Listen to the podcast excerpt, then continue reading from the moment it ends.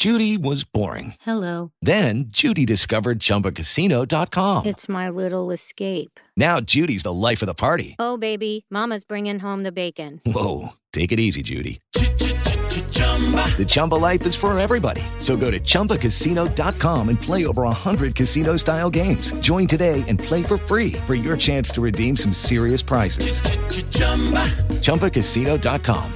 No purchase necessary. Void where prohibited by law. 18 plus terms and conditions apply. See website for details.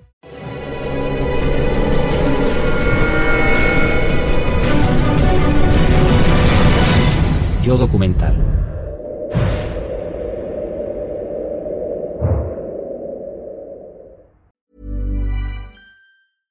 ACAST recommends podcasts we love. I'm Sheila Shoiga, the host of Ready to Be Real, which features thought leaders like Dr. Joe Vitale and Nejwa Zabian, along with those who have extraordinary stories to tell. And I also speak to experts on topics as varied as sleep, relationships, aging, folklore, grief, sex, and spirituality. So, for honest and compelling conversations, new episodes of Ready to Be Real release every week, wherever you get your podcasts. ACAST is home to the world's best podcasts, including the critically acclaimed West Cork and the one you're listening to right now.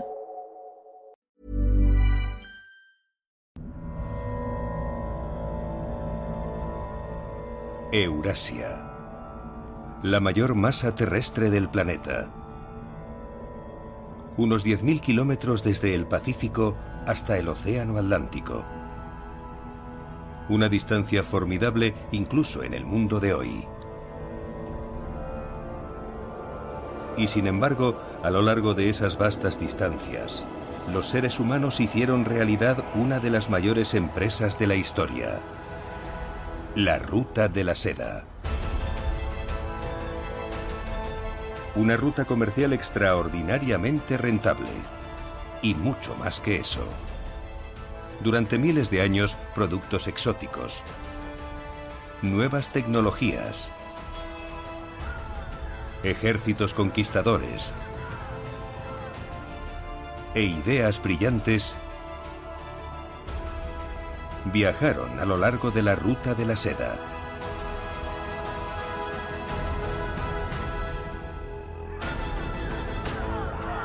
El comercio de la ruta de la seda ayudó a construir imperios y a destruirlos. Avivó el fuego de la revolución. Impulsó grandes exploraciones y forjó poderosos vínculos entre pueblos lejanos. La ruta de la seda hizo que los seres humanos se dieran cuenta de que había otras personas ahí fuera y abrió los ojos a Oriente y Occidente. Esta es la historia de cómo el comercio de la ruta de la seda creó mucho más que dinero. Es la historia épica de cómo la ruta de la seda ayudó a crear un mundo. El mundo que nos creó a nosotros. Cómo la ruta de la seda hizo el mundo. Episodio 1. Guerra.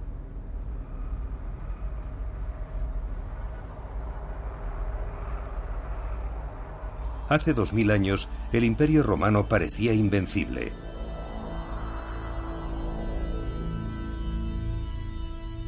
Roma había conquistado casi toda Europa y envió sus legiones más allá del Mediterráneo oriental, a Oriente Medio, la puerta de entrada a las riquezas de Asia. Pero la ruta al este podía convertirse en un camino sangriento. En el 53 a.C., cerca de la ciudad mesopotámica de Carras, los partos, un imperio regional que aunaba las culturas persa y griega, se enfrentó al ejército romano.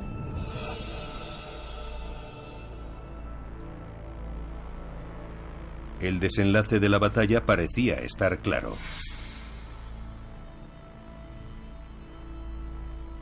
...40.000 romanos se enfrentaban a tan solo 10.000 partos. Y las legiones de Roma tenían a los mejores soldados de infantería de Europa. solo había un problema. El ejército de los partos no luchaba a pie. Los partos eran arqueros montados, versátiles y veloces como el viento. Los romanos mantuvieron una posición fija. Estaban formados en cuadrado hueco, defendiendo todos los flancos. Pero eso no era nada para los arqueros partos montados, porque podían cabalgar a su alrededor. Galoparon dando vueltas y más vueltas y disparaban al pasar. Miles y miles de flechas cayeron sobre esos romanos. Lo que los romanos hicieron fue dar la orden de formar en testudo. Consistía en colocar los escudos juntos y en las filas posteriores eran colocados a modo de techo. Testudo significa tortuga en latín. Pero los partos tenían la respuesta para esa tortuga. Un martillo capaz de abrir su caparazón. El martillo de los partos era el catafracto, una palabra griega que significa totalmente protegido. Tanto el caballo como el jinete estaban protegidos por una armadura. El catafracto era el equivalente en el mundo antiguo al carro de combate.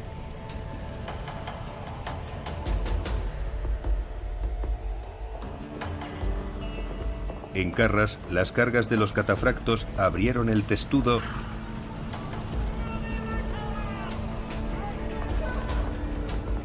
exponiendo al resto a más ataques con flechas.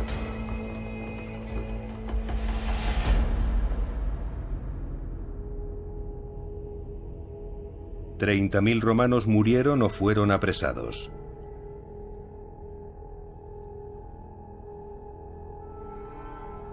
Entre los partos, las bajas fueron mínimas. Fue una de las peores derrotas militares de Roma. Pero quizás significaba algo más.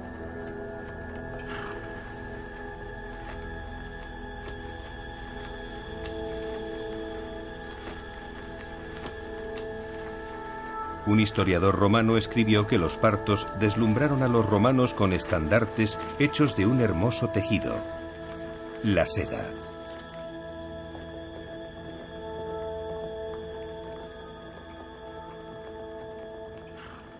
Quizás solo fuera una leyenda, pero en la época de Carras, los romanos empezaron a codiciar la seda china. Y China empezó a vender seda a Roma a cambio de sus lujosos vidrios y oro.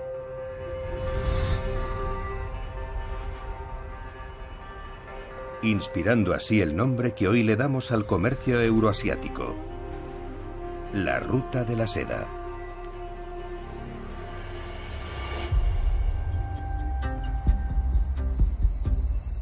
Pero mucho antes de que romanos y partos lucharan en Carras, el comercio entre los pueblos de Eurasia había dado forma a sus vidas, haciendo posibles cosas nuevas y transformando el mundo.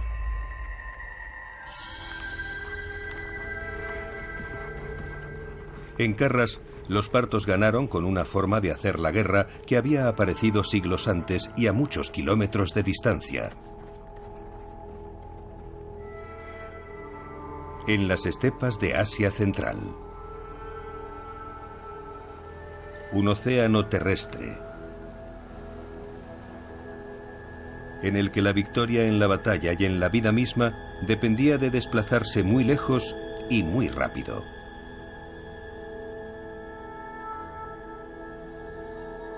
Miles de años antes, se produjo una revolución en el transporte.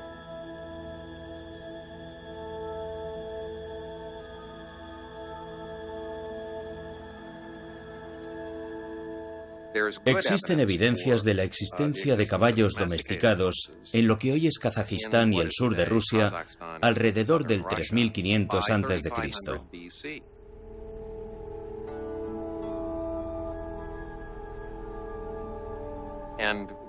Pensamos que el caballo fue domesticado y empezó a ser montado 500 o quizá 1000 años antes de eso, como en el 4500 antes de Cristo.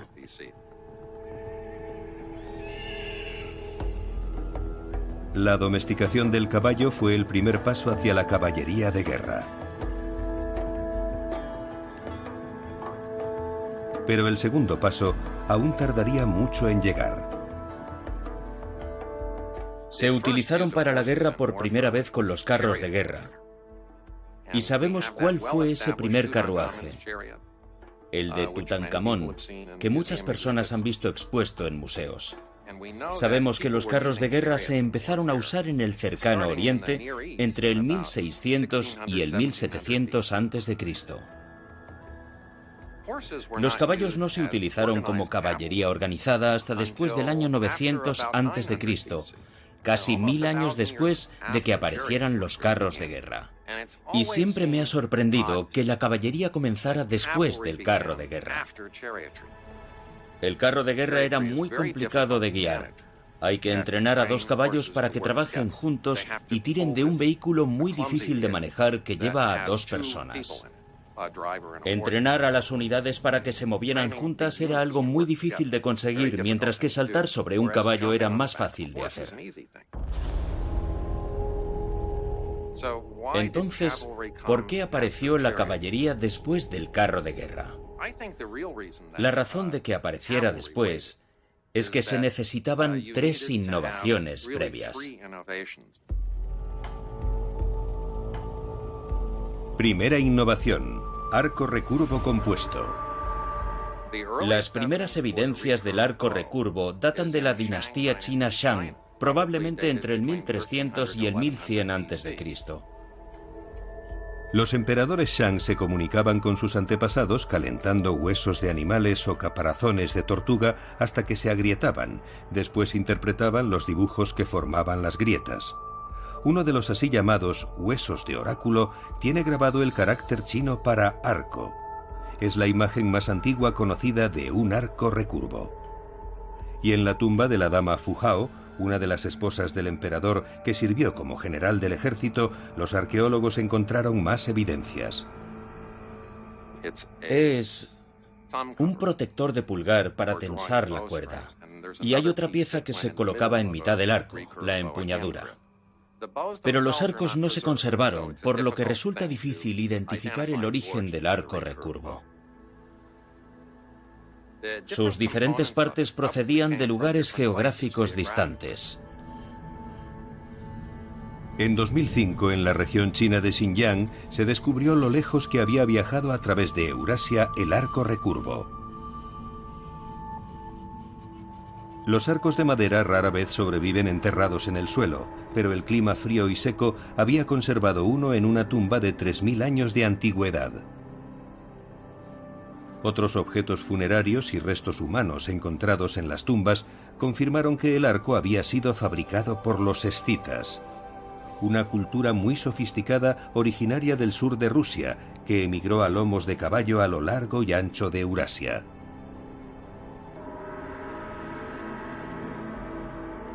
El lugar exacto donde nació el arco recurvo compuesto sigue siendo un misterio de la arqueología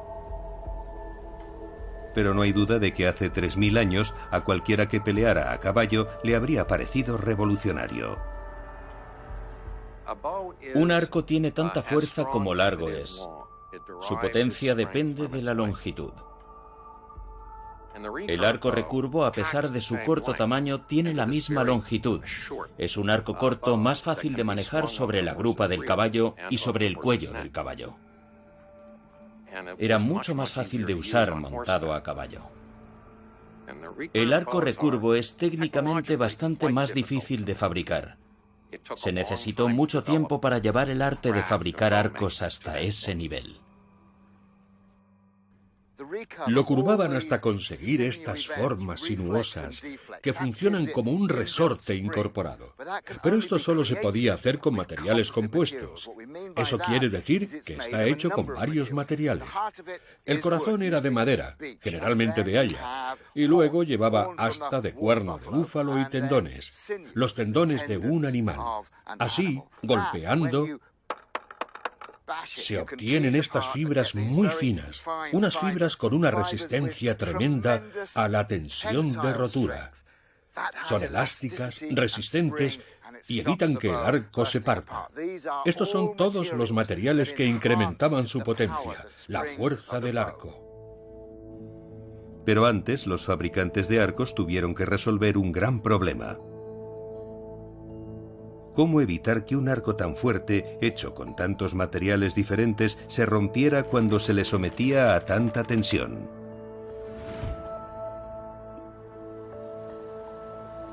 En algún lugar de Eurasia hace mucho tiempo, un genio desconocido encontró la respuesta.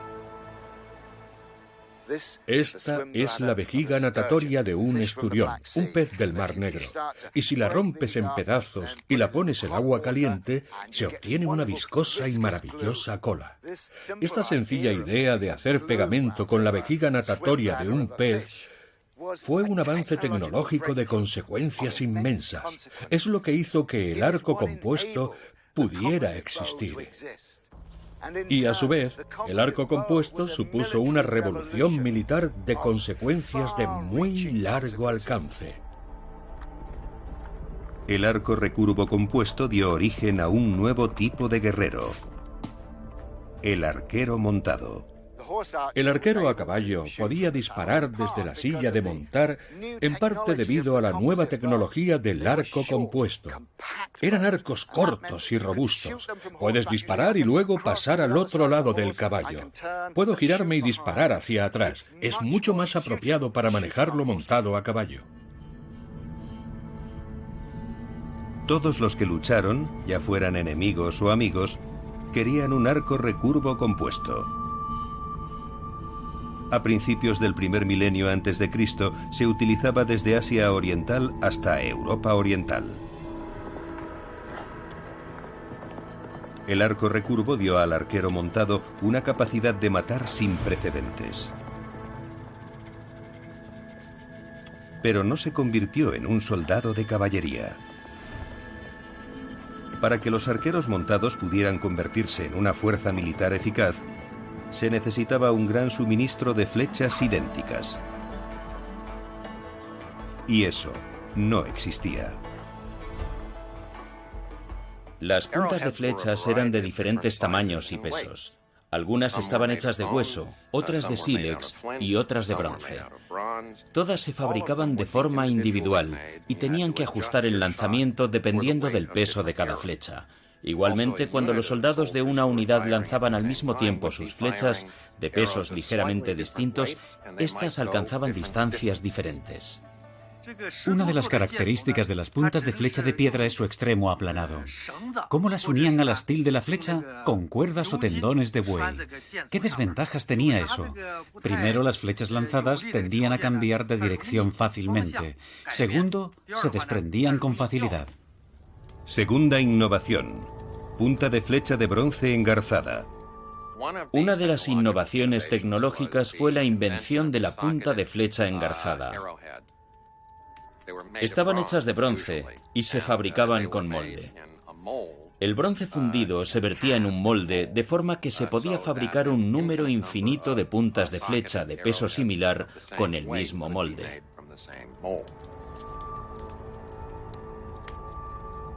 Hacer puntas de flecha engarzadas era realmente complicado.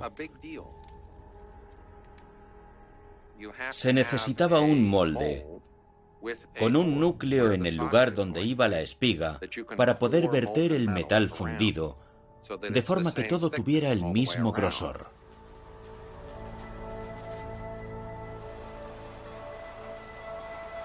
La fabricación de puntas de flecha del mismo tamaño y peso fue otra revolución tecnológica de Asia Central.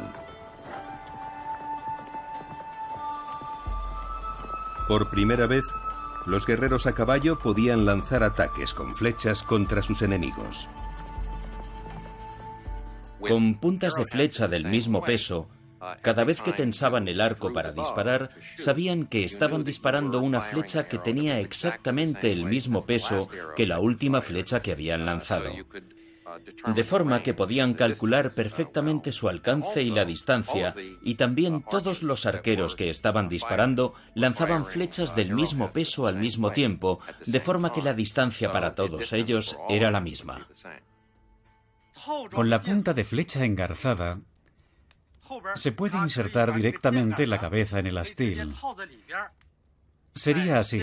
¿Cuáles son las ventajas de este tipo de punta de flecha? Este avance hizo que las flechas antiguas fueran mucho más letales y eficaces. Incluso en el caos de la guerra, el arquero podía apuntar al objetivo. Apuntaba a su blanco rápidamente. Fue un salto de gigante en el desarrollo de la historia. Los arqueólogos creen que en algún momento del segundo milenio antes de Cristo, las puntas de flecha de bronce engarzadas empezaron a extenderse hacia el este, mientras que el arco recurvo se extendía hacia el oeste. En algún momento en torno al 900 a.C., las puntas de flecha engarzadas y los arcos recurvos se encontraron en Asia Central. Y allí se unieron para comerciantes, guerreros y nómadas. A partir del 700 a.C. se empiezan a encontrar miles y miles de puntas de flecha. En una tumba encontraron una docena en una bolsa. Ya se producían masivamente. La tecnología de la punta de flecha de bronce convirtió a Asia Central en un arsenal, pero la caballería seguiría sin poder existir hasta que los guerreros se convirtieran en soldados. Tercera innovación, la disciplina militar. Sin duda era la época de la guerra heroica. Individuos que salían a realizar grandes hazañas solos y alcanzaban la gloria en su propio nombre. Es el tipo de guerra que se describe en la Ilíada y en la Odisea, o en el Rig Veda, texto religioso en el que se encuentra el origen del hinduismo moderno. Lo que tenía que producirse era un cambio psicológico en la naturaleza del guerrero. Tenía que pasar de la individualidad a unidades que se moverían al mando de un comandante y que atacarían y se retirarían siguiendo sus órdenes. El cambio psicológico desde el guerrero heroico al soldado probablemente fuera un rasgo de la guerra urbana, de ejércitos asociados con las grandes ciudades de Mesopotamia e Irán. Esa psicología tuvo que extenderse hacia el norte, hasta las estepas, y ser aceptada por los guerreros de las estepas, en la misma región en la que se encontraron los arcos recurvos y las puntas de flechas engarzadas. Mientras los arcos recurvos viajaban hacia el oeste y las puntas hacia el este, la idea de la disciplina militar se extendía por el norte. Alrededor del 900 a.C., estas tres innovaciones se fusionaron en el corazón de Asia Central. Cuando esas tres innovaciones se unieron, la caballería se convirtió en una forma letal de fuerza militar.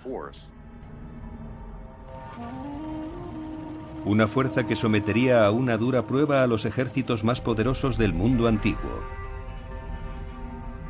Hace dos mil años, cuando los romanos marchaban hacia el este para expandir su imperio, China avanzaba hacia el oeste. Y al igual que los romanos, los chinos se toparon con un temible enemigo ecuestre.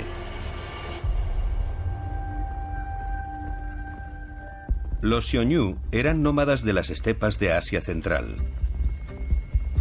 Armados con arcos recurvos y flechas, luchaban a las órdenes de comandantes como una fuerza militar disciplinada. Asaltaban aldeas chinas y saqueaban el floreciente comercio entre Oriente y Occidente. Y nadie podía lograr que pararan. Los Yunyu fueron un auténtico dolor de cabeza para los chinos del mundo antiguo. Simplemente seguían llegando y no se detenían. Codiciaban los mejores bienes materiales producidos por los chinos.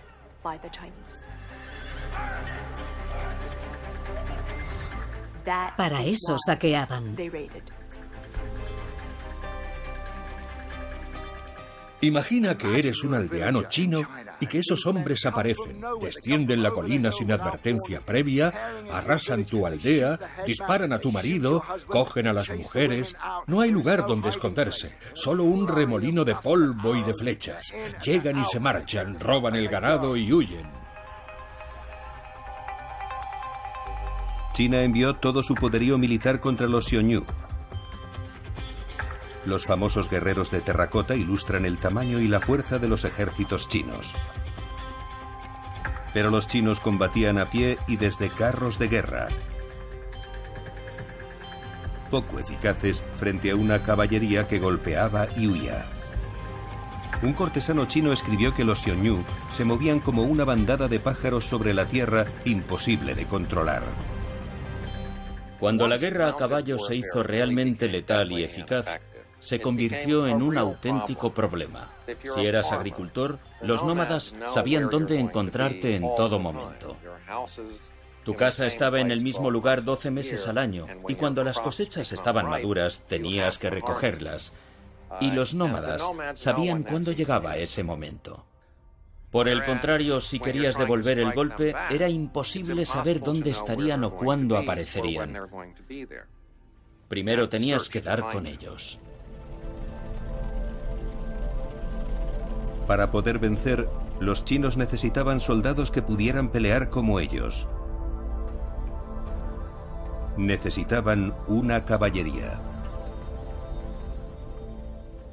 Se escribieron tratados para enseñar a los guerreros chinos a hacer frente a las tácticas y los métodos de los Xiongnu.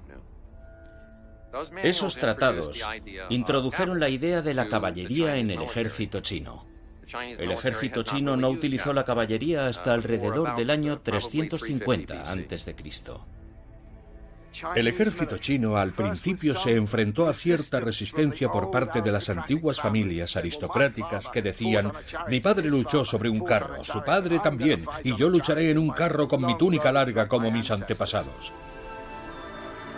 Pero los guerreros chinos no tardaron mucho tiempo en cambiar sus tradicionales túnicas largas por túnicas más cortas que no les impedían combatir montados a caballo. Finalmente, se deshicieron. Judy was boring. Hello. Then Judy discovered ChumbaCasino.com. It's my little escape. Now Judy's the life of the party. Oh, baby, Mama's bringing home the bacon. Whoa, take it easy, Judy. The Chumba life is for everybody. So go to ChumbaCasino.com and play over 100 casino style games. Join today and play for free for your chance to redeem some serious prizes. ChumbaCasino.com. No purchase necessary. Void where prohibited by law. 18 plus terms and conditions apply. See website for details. With Lucky Land slots, you can get lucky just about anywhere. Dearly beloved, we are gathered here today to. Has anyone seen the bride and groom? Sorry, sorry, we're here. We were getting lucky in the limo and we lost track of time. No, Lucky Land Casino, with cash prizes that add up quicker than a guest registry. In that case, I pronounce you lucky.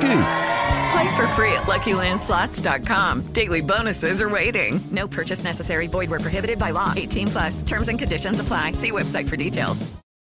ACAST recommends podcasts we love. I'm Sheila Shoiga, the host of Ready to Be Real, which features thought leaders like Dr. Joe Vitale and Nejwa Zabian, along with those who have extraordinary stories to tell.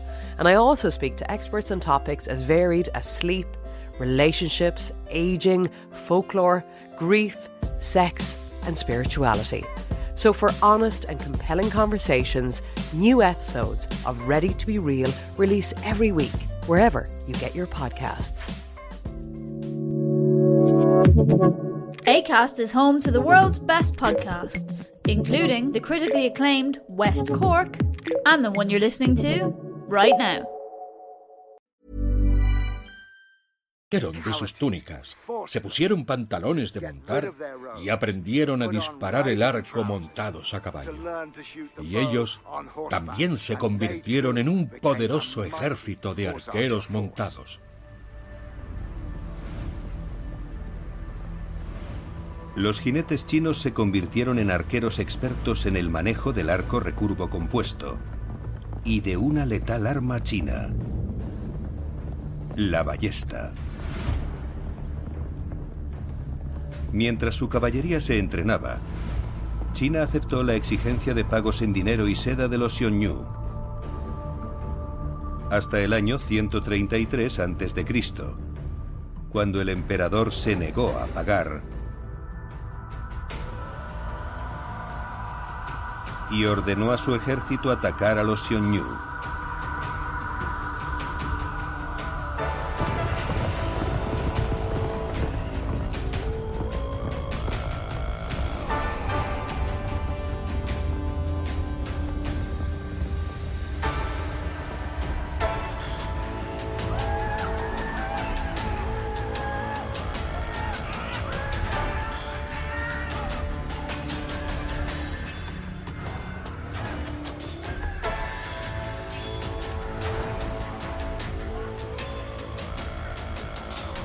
Caballería china derrotó a los nómadas. Y China se apoderó de nuevos territorios en las estepas, pacificando las rutas comerciales y abriendo nuevos horizontes.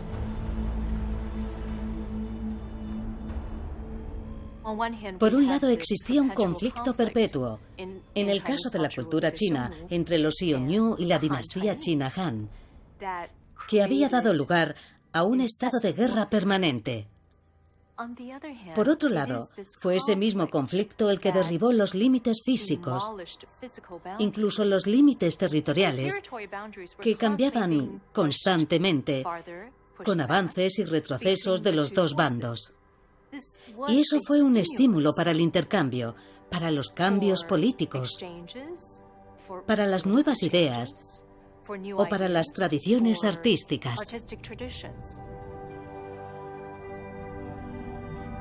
También abrió una nueva era para la ruta de la seda. Una fortuna en oro romano viajó al este como intercambio por sedas chinas.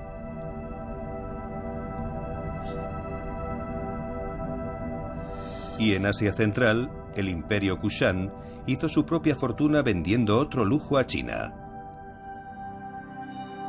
el jade. Las caravanas de la Ruta de la Seda pasaban por este puesto fronterizo en la frontera occidental de China. Eran tantas las caravanas que transportaban el jade que este lugar era conocido como la Puerta de Jade.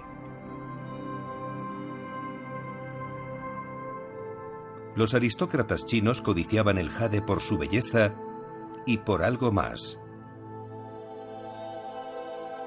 Ellos creían que con el jade vivirían eternamente.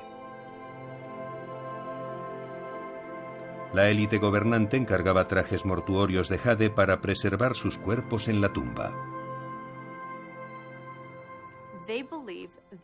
Creían que, tras la muerte, todos los orificios debían estar conectados para proteger el espíritu dentro de la persona. Y la idea del jade como un material con poderes protectores en el más allá se veía reforzada por el hecho de que hacían armaduras hechas con miles de piezas de jade. Y por supuesto, si eras el emperador, tu armadura de jade estaría hecha del mejor jade de las regiones occidentales. El comercio de la ruta de la seda floreció durante el Imperio Romano gracias a que los ejércitos chino, persa y kushan mantenían abiertas las rutas comerciales a través de Eurasia.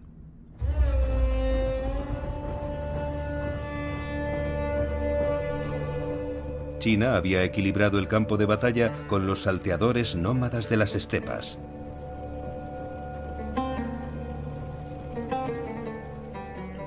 pero unos arqueros montados de Asia Central estaban a punto de inscribir su nombre en la historia.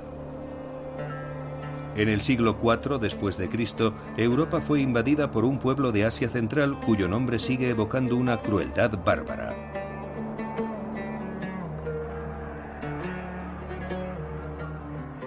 Los hunos, que se abrieron paso luchando hacia el oeste hasta alcanzar Roma.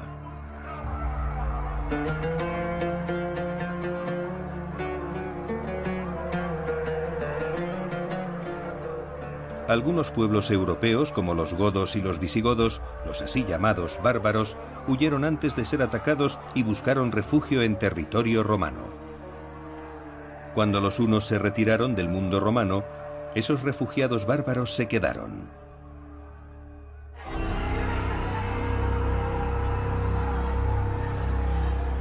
Y el resto es historia. el imperio romano de Occidente se sumió en el caos. Cuando las tribus bárbaras, insatisfechas con su suerte, se rebelaron contra la autoridad romana. Pero los emperadores romanos, muy debilitados, no pudieron tomar el control. En pleno declive de Roma, unos arqueros montados nómadas llamados ávaros crearon su propio reino en el este de Europa. Desde Asia habían traído con ellos una nueva innovación militar, el estribo. Esta estatua china del siglo IV después de Cristo es la primera representación conocida de unos estribos. Unos 300 años después, un jinete ávaro recorrió Hungría con estos estribos.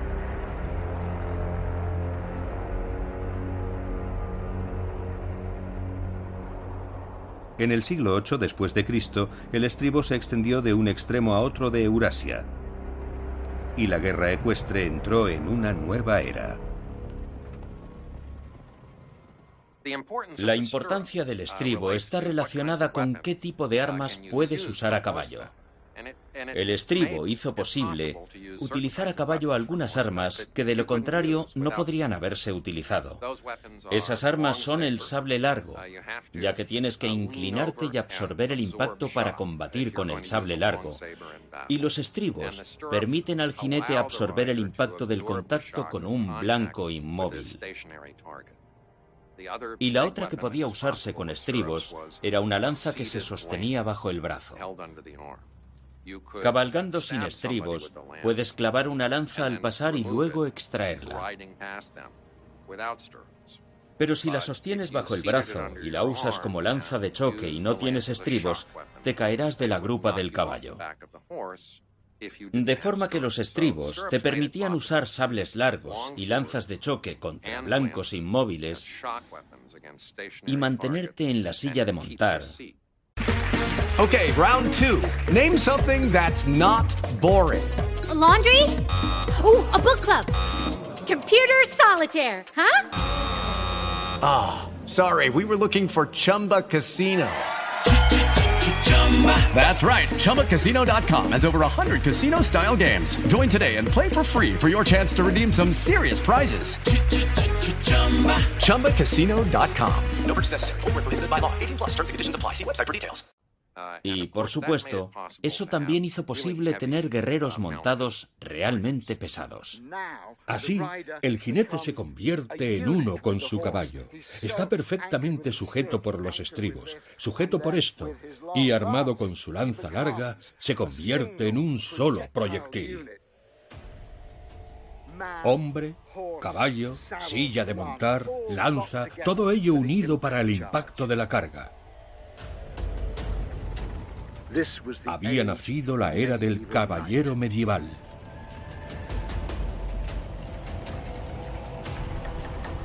El poder del caballero medieval nació de la fusión del estribo asiático y las antiguas tácticas de choque del catafracto persa junto con una invención europea, la armadura de placas articulada. Era lo suficientemente fuerte como para proteger a quien la llevaba de los impactos de las espadas y de las lanzas, pero también lo bastante ligera como para permitir moverse libremente tanto a caballo como a pie. La caballería pesada nunca había sido un arma de guerra tan poderosa.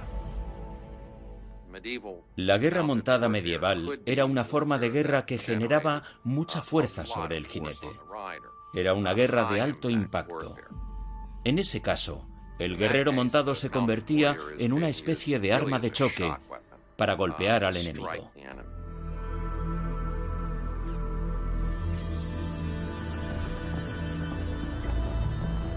Pero incluso los formidables caballeros europeos serían superados por la caballería de Asia Central, que salió de las estepas y cambió el mundo. El imperio conquistado más grande que el mundo haya visto jamás fue creado por unos pastores nómadas de Asia Central.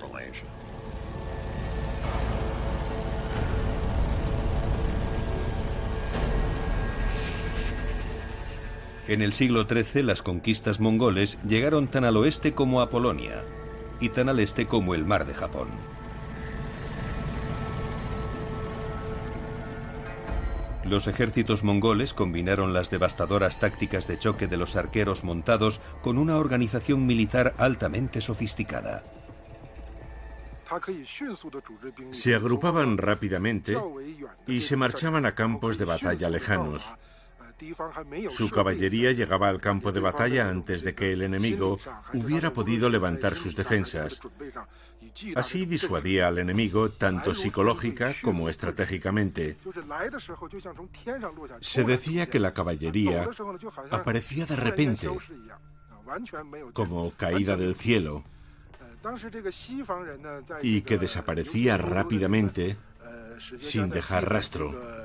Los historiadores occidentales, especialmente los europeos, escribieron que los mongoles aparecían en el horizonte, en diferentes puntos, y de repente estaban delante de ti como nubes oscuras.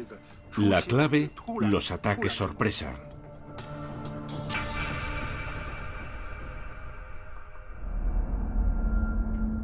Los mongoles han pasado a la historia como asesinos sedientos de sangre pero también fueron conquistadores sofisticados, de mente abierta y a menudo generosos.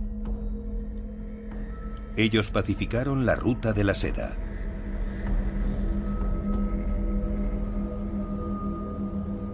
El comercio entre Occidente y Oriente floreció bajo esa paz impuesta por los mongoles, la Pax Mongólica, también llamada la paz mongola.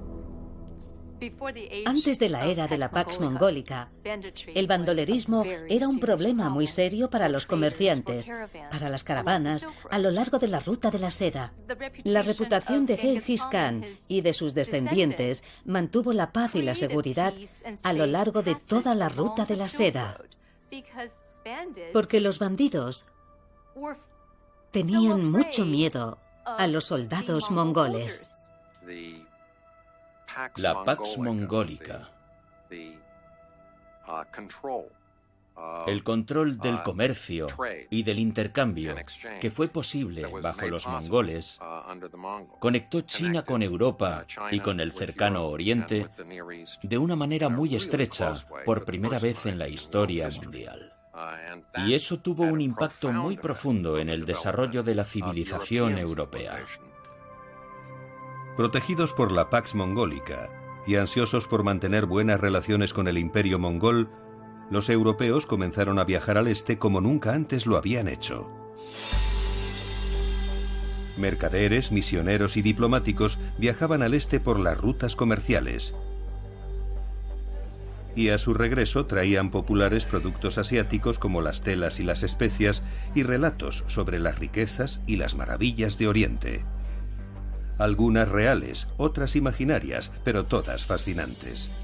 Desde Europa hasta China, el comercio de la ruta de la seda difundió nuevos conocimientos sobre tierras distantes. La ruta de la seda hizo que los seres humanos se dieran cuenta de que había otras personas ahí fuera y abrió los ojos a Oriente y Occidente. Las ciudades italianas de Venecia y Génova cosecharon grandes beneficios. Sus mercaderes viajaban de forma segura por toda Eurasia y fundaron puestos comerciales en el Mar Negro para recoger y transportar las mercancías de la Ruta de la Seda. Con las ganancias de la Ruta de la Seda financiaron espléndidas obras de arte y arquitectura. Pero la competencia provocó nuevas guerras. En una de esas guerras, Génova apresó a un próspero mercader veneciano llamado Marco Polo. Encarcelado por los genoveses, Marco Polo dictó a un compañero de prisión la historia de su viaje a China a través de la ruta de la seda. Hoy los expertos debaten si Marco Polo visitó realmente China o si solo volvió a contar las historias que había escuchado a otros viajeros de la ruta de la seda. Pero nadie discute que los viajes de Marco Polo fue una de las historias más influyentes de toda la humanidad. Europa cayó rendida ante sus historias sobre las riquezas inmensas y los adelantos de la civilización china.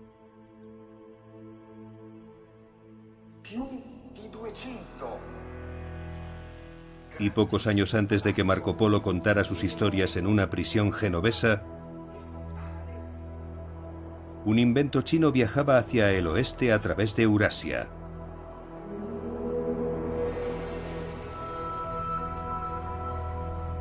Fue descubierto siglos antes, cuando un experimento terminó muy mal.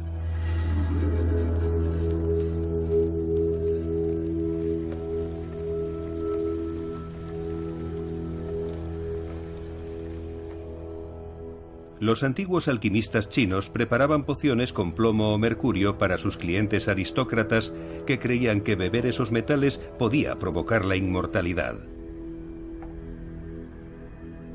Todo lo contrario, con esos brebajes los clientes se trastornaban o morían. Otra combinación mortal era el azufre calentado con un nitrato orgánico que se encuentra en el suelo por toda China,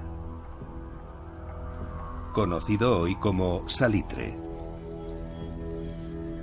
Cuando experimentaron con ella por primera vez, la mezcla estalló en llamas hiriendo a los alquimistas e incendiando su laboratorio. De aquel desastre nació una combinación química única.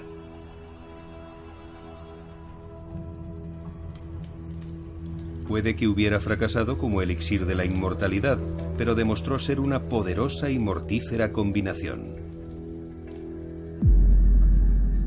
Este pergamino de aproximadamente el año 950 después de Cristo representa a unos demonios rodeando a un Buda sentado. Uno de los demonios sostiene lo que los chinos llamaban lanza de fuego. Es la primera imagen de una lanza propulsada por esa mezcla letal de salitre y azufre, conocida como pólvora.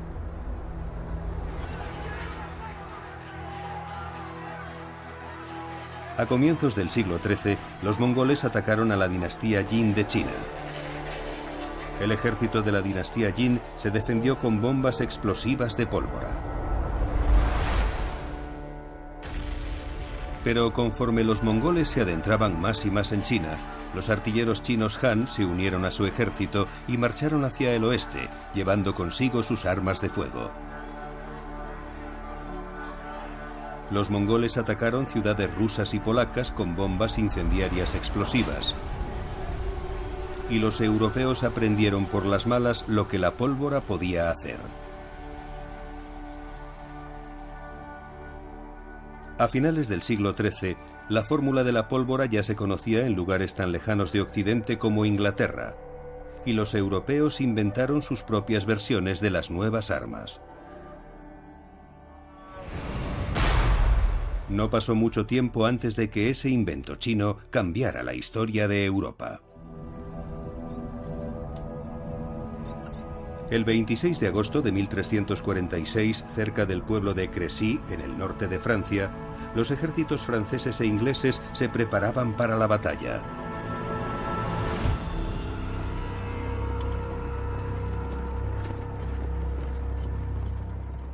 Montando sus corceles, encerrados en sus armaduras, lo más granado de la nobleza francesa formaba la última línea de batalla.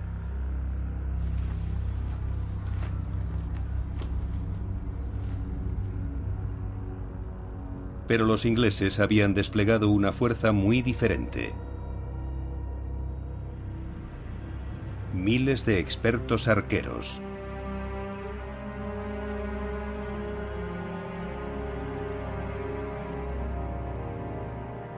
los franceses enviaron a sus ballesteros genoveses, contratados para atacar a los ingleses antes de que los caballeros franceses los aniquilaran.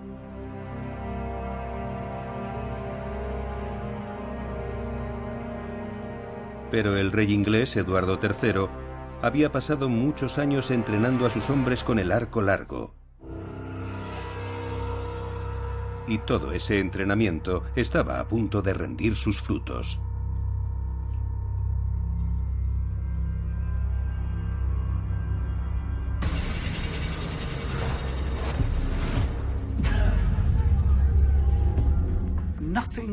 Nunca se había visto nada parecido en un campo de batalla occidental hasta ese día.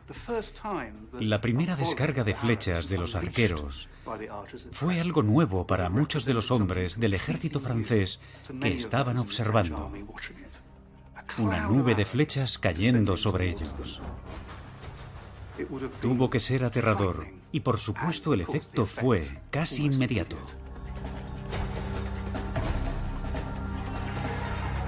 Ante aquella lluvia de flechas inglesas, los genoveses se dieron la vuelta y huyeron. Y según las crónicas medievales de la batalla, también huyeron aterrorizados por otra arma inglesa.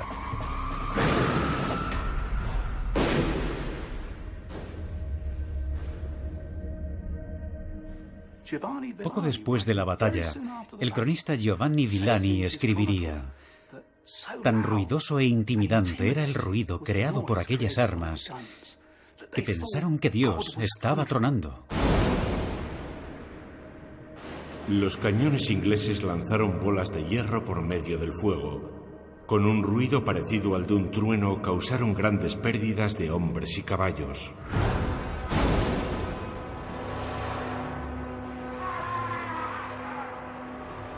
Un ruido semejante no tenía precedentes para los soldados en el campo de batalla.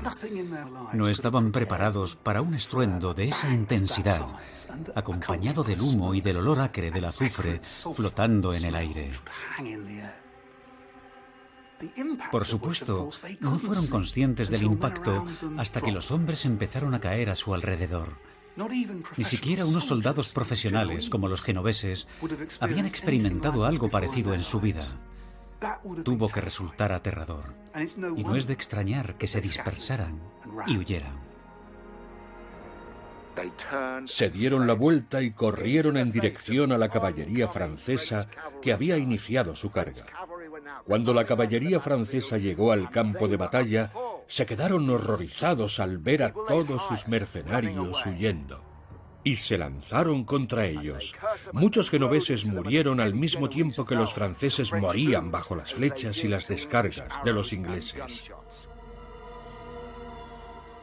Y todos los caballeros franceses, 12.000 en total, que duplicaban al ejército inglés, cargaron contra los ingleses. También cayeron bajo los disparos y las flechas de los ingleses. Y cargaron de nuevo una y otra vez, hasta 15 y 16 veces cargaron. Los caballos eran hechos pedazos y tiraban a sus jinetes, y los que no habían caído fueron descabalgados por los hombres de las dagas, que acababan con esos caballeros. Ese fue un momento de la historia que cambió el mundo. Marcó el principio del fin de la edad de la caballería medieval. La batalla de Crecy ha pasado a la historia como una de las primeras ocasiones en las que se utilizaron armas de fuego en un campo de batalla europeo.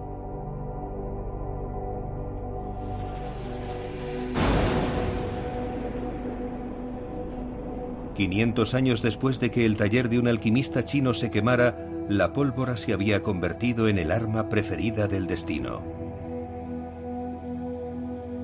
Después de Crecy, solo era cuestión de tiempo que el destino de los pueblos y las naciones se decidiera por las armas. Dos siglos después, los europeos utilizarían sus poderosas armas de fuego para dominar el mundo.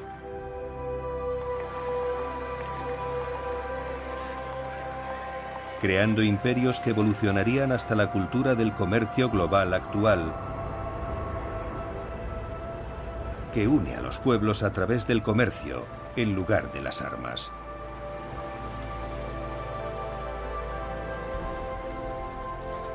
Pero antes de que Europa pudiera embarcarse en la aventura de construir un imperio, el orden social medieval sería destruido por un hecho catastrófico que forjaría una nueva Europa en el crisol del horror. Mientras las armas tronaban en Crecy, algo viajaba a través de las rutas comerciales de Eurasia. Algo que mataría a decenas de millones de europeos.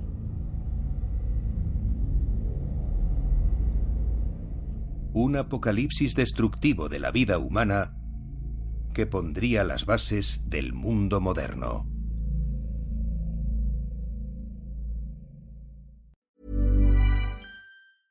Egg Electric Ireland, Tom muid monta dargus de Mary a chaú nóir is gá. Sin an fá go chruthigmuid á mátaíachta de chusta Mary. Chn tú a chuinal ar an ólas agus sús chun dáta foioinúor serviceí agus ar nachfaníatóir fóldit. chuir an armótaíochtta nu a réim se réach ar fáil.